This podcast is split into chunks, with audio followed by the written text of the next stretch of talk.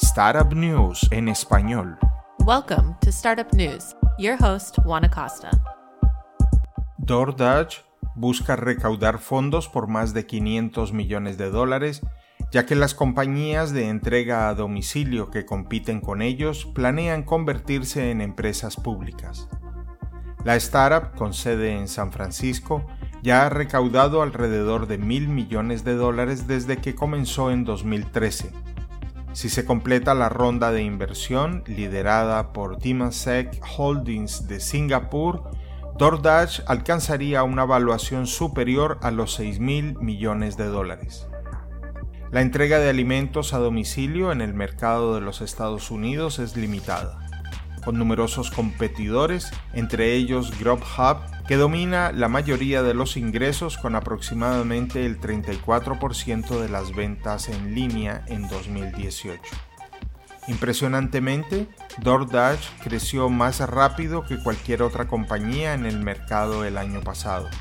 Rivales como Uber Eats y Postmates planean convertirse en compañías públicas, y ambas se registraron en la Comisión de Bolsa y Valores de Estados Unidos para realizar las ofertas públicas iniciales.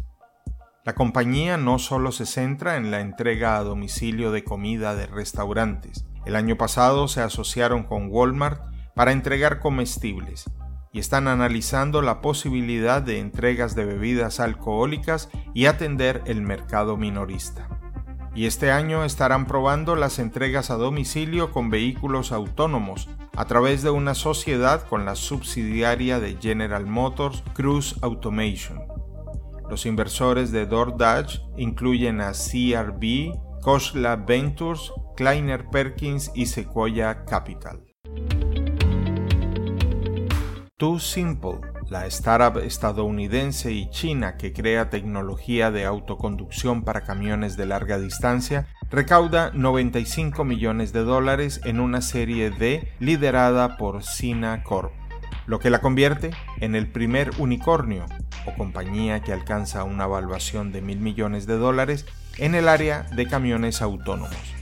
El dinero se utilizará para ampliar su flota de camiones de 12 a 50 este año y ampliar el equipo de desarrolladores.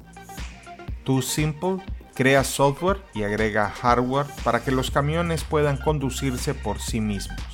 La carrera hacia el transporte por carretera totalmente autónomo es difícil. Como recordará, en 2016 Otto, el emprendimiento de camiones de conducción automática, fue adquirido por Uber y que Tesla está trabajando en su modelo Semi. El fundador y director de tecnología de Too Simple, Xiao Hu, dijo, la conducción autónoma es uno de los sistemas de inteligencia artificial más complejos que los humanos han construido. Después de tres años de intenso enfoque para alcanzar nuestros objetivos técnicos, hemos ido más allá de la investigación al trabajo serio de crear una solución comercial. Nosotros pensamos que lo han logrado. La compañía se lanzó en 2015 y ha estado simplificando silenciosamente su tecnología y sus operaciones. El año pasado, Too Simple comenzó a realizar pruebas en vías públicas en Arizona y hoy se realizan de 3 a 5 viajes por día totalmente autónomos para clientes en tres rutas diferentes en Arizona. Lo que me encanta de esta startup es que estos viajes en realidad les generan ingresos y les permite continuar mejorando su tecnología.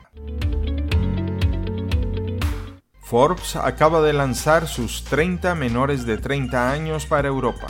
Como siempre es una lista impresionante de 300 jóvenes que hacen cosas increíbles. Y este año la lista tiene 36% de mujeres.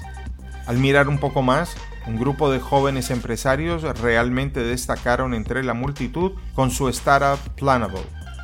Crearon una plataforma de marketing digital que permite a las empresas colaborar e iterar en los diseños de redes sociales y aprobar el contenido en un solo lugar.